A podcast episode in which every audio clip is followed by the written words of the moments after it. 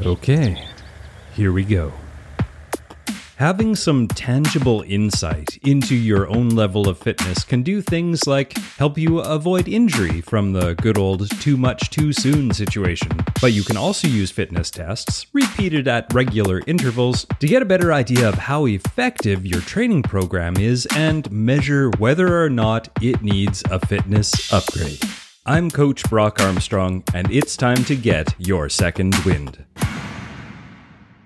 But first, as you've probably noticed, this podcast is no longer in production, but there are so many people who are still listening to each episode and reaching out to me for advice and help and support that I've decided to keep the dream and this podcast alive, which means I'm paying a few maintenance fees out of my pocket. And I don't mean to make this sound like a woe is me kind of affair, because it is indeed a pleasure to have created something that is being appreciated. But if you felt so inclined, you could go to brockarmstrong.com slash coffee to, yes, as it sounds, buy me a virtual coffee. And since coffee is easily my biggest vice, I'm what you would call a coffee snob. If you buy me a coffee, I can pay my hosting fees with all the coffee money that I save. So, win win situation here. So, go to brockarmstrong.com slash coffee and help keep this podcast and my fancy coffee habit alive. That's brockarmstrong.com slash coffee. Okay, right off the bat, I'm just going to come out and say this because it's important. The point of this episode is not to start some sort of measuring contest between me and you, or you and your friends, or even you and your friends on social media. The point of measuring your fitness is more complex than that. First, Having an initial test result when you start a new exercise program or movement regimen can give you a baseline, so future testing can be compared to this and any changes you make can be quantified.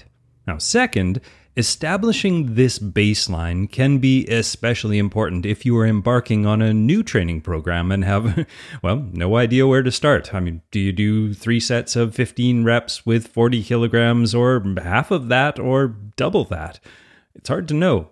Now, having this insight into your own fitness level can help you avoid injury from, again, that too much too soon situation. For added fun with data, and who doesn't love that? Like I said, you can repeat these tests at regular intervals to see how effective your training program really is. Now, the period between these tests may range from four weeks or six months to maybe an entire year. Just keep in mind that it usually takes a minimum of four to six weeks to see a measurable change in any aspect of your fitness. So you don't want to do these things too often, or you may be taxing your body unnecessarily because these tests, let's face it, are pretty hard, and you may get bummed out because you don't seem to have any progress happening. But one of the best parts of regular testing like this is the incentive and the motivation to improve as you strive for a better and better test score. Knowing that you will test yourself again can be a huge motivating factor, especially on those days when you would really just rather float around on your back rather than swim hard intervals. And yes, I am speaking from a personal experience that I had earlier today down at the beach. When I sat down and organized my thoughts for this episode, it was very close to my 50th birthday. And that day, I plan to do the fitness test that I'm going to outline later in this episode. Hang on for that. To find my new baseline as I enter what I'm calling the second half of my first century on this planet. And again, no, I will not share my results. They are for me, so don't even ask.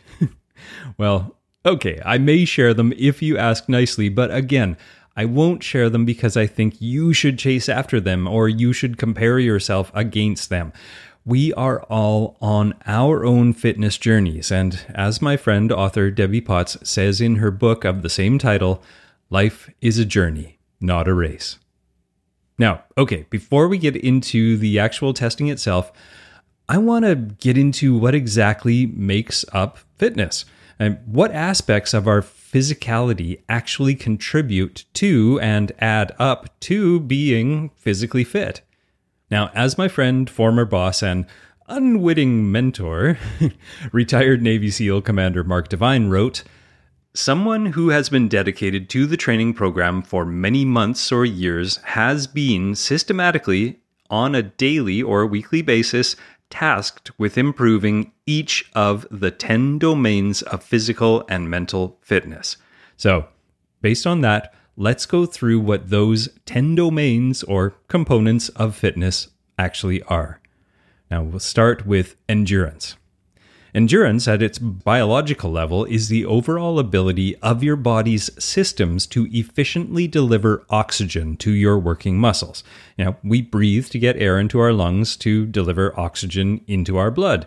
And when we improve our performance in anything like distance running or distance swimming or cycling or paddling, a goal of your training should be to improve the efficiency of all the systems involved in cardiovascular endurance.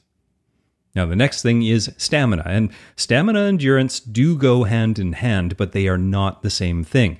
As I said, endurance is all about oxygen, while stamina is all about energy. Stamina refers to how long your muscles can perform at their maximal or near maximal output before they poop out. Now, coincidentally, building this physical stamina is actually a step in cultivating more mental toughness or grit as well, which is something that I will get into in future episodes for sure. Now, the next aspect is strength. And strength is the ability of muscles to apply force or overcome resistance. Now, in my sort of more holistic or functional definition of fitness, strength is important when it comes to things like being able to carry heavy loads or manipulate your surrounding and lift your body weight over obstacles to have fun or even stay safe. Strength also gives us greater confidence and often directly affects the way that we carry ourselves through life. In other words, it's more than just the number on the weight plates on your bench press. Now, the next aspect is speed. And speed is the ability to minimize the time cycle of a repeated movement. Now, sprinting is the obvious example of speed that most of us can think of right off the bat, but it can also be small things like hand eye coordination, that cat like reflex that people talk about. Now, training your speed also builds things like durability, and it can also be a heck of a lot of fun. Now, the next aspect is power, and this one is kind of tricky for most people to grasp. It is defined in physics by the equation power equals force times velocity, which simply means how much weight you can move and how far you can move it. Power is developed by moving a load at increasing speeds. For example, moving an object from the ground to above your head is a full body effort that requires significant power output. And as silly as it sounds when we break it down like this, power is essential, and your power will be affected by your strength, your mobility, your speed, your agility, your coordination, a bunch of other stuff I'm going to cover in a second. So, yeah, power is important. Now, the next one is flexibility. And flexibility is the range of motion of your muscles and the mobility of your joints. Things like being able to touch the ground, get into a deep squat, or reach your hands straight up over your head are all examples of actually useful and important flexibilities. Now, flexibility these days has been co opted by things like yoga practices, but at its baseline, it really just allows us to jump, run, climb, lift, heave, pull, and throw without busting a gut or without using some poor biomechanics. The next aspect is coordination, and coordination is how well you take several movements and put them together into one distinct movement. And having greater coordination can lead to moving through this world with greater ease and grace, and will also make you less prone to injury, and of course, less prone to ridicule. Now, the next thing is agility, which is akin to coordination, and it is the ability to transition quickly and seamlessly from one movement to another. Now, this can be as simple as how quickly you can change direction while you're running, or it can be as complex as a movement like the burpee box jump. Now, the next one is balance. And balance is the ability to control the placement of your body's center of gravity in relation to its base.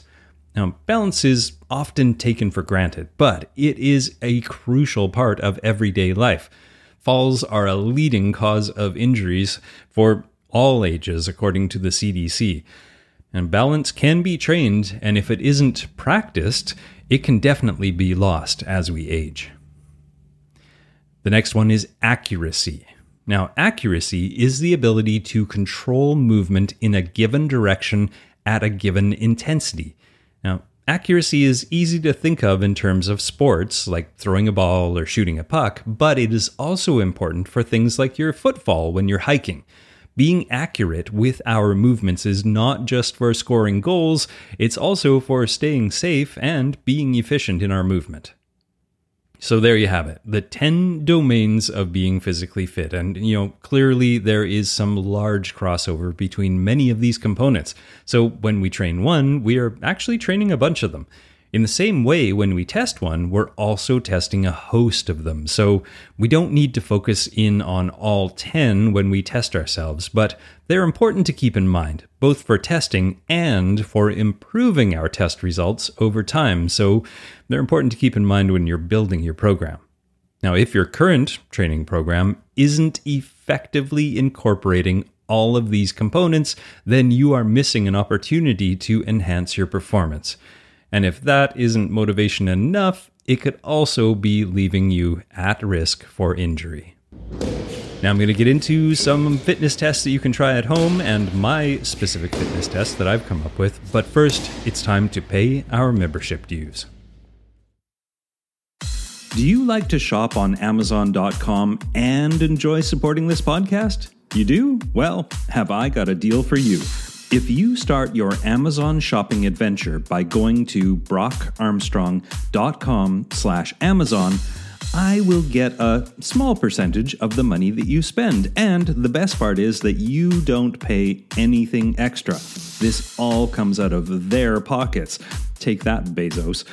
So next time you buy anything on Amazon, go to brockarmstrong.com slash Amazon and shop while also supporting this podcast. I truly thank you for being a listener and for your support. That's brockarmstrong.com slash Amazon. Before I share my own version of a fitness test, let's look at, well, the CrossFit Baseline WOD, which is likely the most popular fitness test that there has been in the last few years.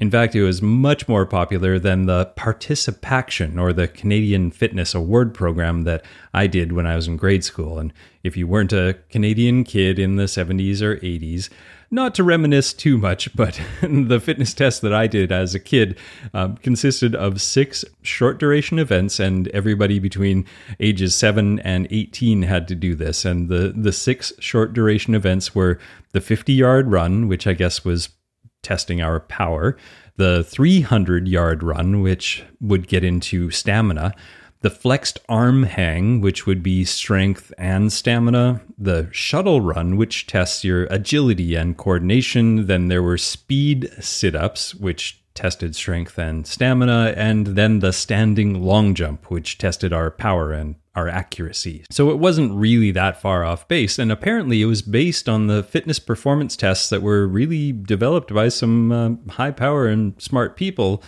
from a fitness study that was conducted all the way back in 1965. But we were all pretty darn convinced back then that it was just some diabolical joke that was played by our physical education teachers across the country to just humiliate us in front of our friends. Eh, not cool. Now, let's get back to the example of CrossFit. when I first decided that I was going to try CrossFit a few years ago, I was actually asked by the instructor to set a baseline. Now, this is often used to judge your progress and to assign you to a similar group while you do your CrossFit workouts, and perhaps even to help you choose a modified version of the workout of the day, or the WOD. Now, many, if not most, CrossFitters have their baseline numbers memorized and are happy to just blurt them out and talk about how far they've come since they were a noob, which may seem like I'm actually mocking them, and I kind of am because it's so easy to do, but I actually think this is an excellent idea. We could all do with a little more quantification in our workout strategies so we aren't just going through the motions and hoping for the best. It's not a good strategy. So, how do you set a CrossFit baseline? Well, for time, and that means you do these in a row and you time it and you try to beat your time. So, for time, you do a 500 meter row on a rowing machine. You do 40 body weight squats at full depth, which means you get below your knee level. 30 sit ups, starting with your shoulders touching the ground and ending sitting up straight. 20 push ups, chest to floor to fully extended arms and 10 pull ups, making sure that your chin goes above the bar and you go to full arm extension at the bottom. Now, if you want to give that a try, this is how it's scored. An elite score would be 3 minutes and 45 seconds. A pro score would be 4 minutes and 30 seconds. An expert score would be 5 minutes and 15 seconds. A collegiate and intermediate kind of fall between those 6 and 7 minutes. Then a novice might take 8 or 9 minutes. A beginner would take nine or ten and a half minutes, and if you take longer than that, well, you um, have hit the cutoff, so you got to try again. Now, as much as I really like the CrossFit baseline, it's pretty good. I personally don't want to use it. In my estimation, it doesn't hit enough of those 10 components of fitness that we just went through. So here's mine. And please, don't at me. I know mine isn't perfect either, and I'm sure I will tweak it as the years go by. But for my 50th birthday test, this is what I'm doing. Now, this works best if you can bring someone with you to run the stopwatch. They will time each station of the test and your overall time, including how long it takes you between stations. This means you'll want to do all of these stations with minimal breaks between them to keep your overall time nice and low. And I actually found a soccer field near my house with a playground right next to it that'll allow me to do all of these movements without the need for any sort of massive relocations between them. So here are the stations. The first one is to do 30 push ups. Now, be sure your body is in a straight line plank position at all times and lower your chest all the way to the ground and then push all the way up to straight arms for each rep. Now, the second station is to do 20 squat jumps. Now, for this one, you take off and you land on both feet together. Now, strive for both height and length, which means you're going to jump high and you're going to jump far on each one. And make sure you land in balance on the balls of your feet to prevent jarring your back. And it's okay to swing your arms on takeoff to create momentum. And for extra data, you can actually measure the distance you cover as well and add that to your test results. Now, the next one is 50 meters of walking lunges. Now, you'll have to measure this out ahead of time so you know how far 50 meters is. Then, take deliberate, exaggerated steps where your rear knee lowers almost to the ground on each step. Your front knee must bend to form at least a 90 degree angle between your upper and lower leg. Now, pump your arms on each step in an exaggerated manner to help you maintain your balance. Now, the next station is 40 mountain climbers. For this one, assume a plank or a push up position.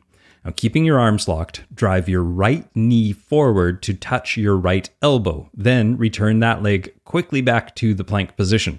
Then repeat that with your left knee to your left elbow, and then put that one back down. Now, one climb is when you have done both the right and the left side. And if you want to take this to the next level, you advanced users can dip down into a push up while you're driving the leg forward, if you really want to. I'm not going to.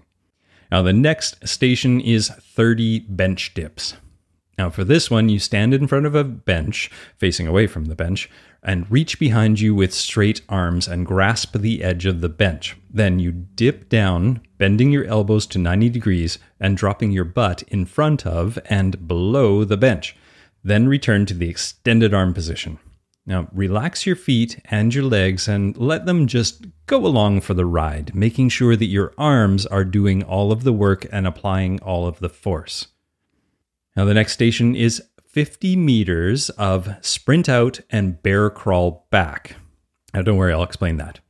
So, for this one, you sprint in one direction, then you turn around and you bear crawl back to your starting point. Now, you want to make sure that you're keeping your back straight and that your butt is only slightly raised with only your hands and your toes touching the ground. Now, we're almost done. We're getting there. The next one is 15 pull ups. Now, you can use your choice of overhand, which is a pull up, or underhand, which is actually a chin up, or you can use a neutral grip if you like. I'm planning to do the overhand grip because it's been the biggest challenge for me.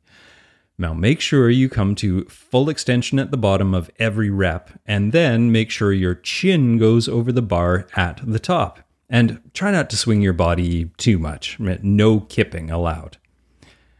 Now, the next one is 50 chair squats. Now, again, standing in front of that bench, facing away from the bench, sit down until your butt barely touches the bench. Then immediately stand back up. Repeat the movement and accumulate your total as fast as you possibly can. And yes, you're allowed to pump your arms on each rep for some extra momentum. Now, the next one is, well, the thing I'm not looking forward to at all, which is 25 burpees. Now, begin at the bottom of the burpee with your chest touching the ground and your body and your legs straight and parallel to the ground. At the top of the burpee, to finish the burpee, your feet must leave the ground with your hands reaching in the air like you just don't care. Of course. And finally, the finisher is a 100 meter full sprint. Now, for this, you are going to just run hard. I know you're tired, but this is the last one, so empty the tank. Now, when you finish that, write down the time it took you for each station and your overall time, and this is now the number to beat. You know, I feel good about this one. I really have nothing more to add to this at this time anyway. I'm sure that I will tweak things as I progress and as I get older. But in terms of measuring what I would consider to be fit, which is the ability to move through this world with ease and confidence, this test pretty much has it covered.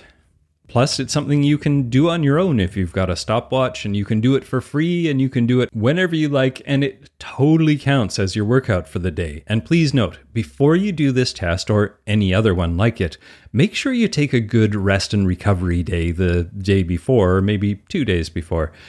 If you go into this fatigued, you'll actually hurt the reliability of your score. You'll actually be measuring your fatigue level rather than your fitness. Also, try to do subsequent tests under the same ish conditions or as close as you possibly can. This means you should make notes on the weather outside, your diet, the, your hydration level leading up to the test. More importantly, how well you slept the night before, so it's easy to recreate and be consistent. Otherwise, you will not get a valid or a reliable result. Now, finally, the number of reps that I have chosen may not be right for you. They may be too many or too few, so make sure you choose a number that is challenging for you but still attainable. This test will not be helpful or accurate if you choose a number that's too high or too low. You'll want this to feel like a 10 out of 10 on the exertion scale, not a 12 out of 10 or a 6. You know what I mean? Okay, now, do me a favor move more of your body more often in more and more interesting ways. I'm Brock Armstrong. This is Second Wind Fitness.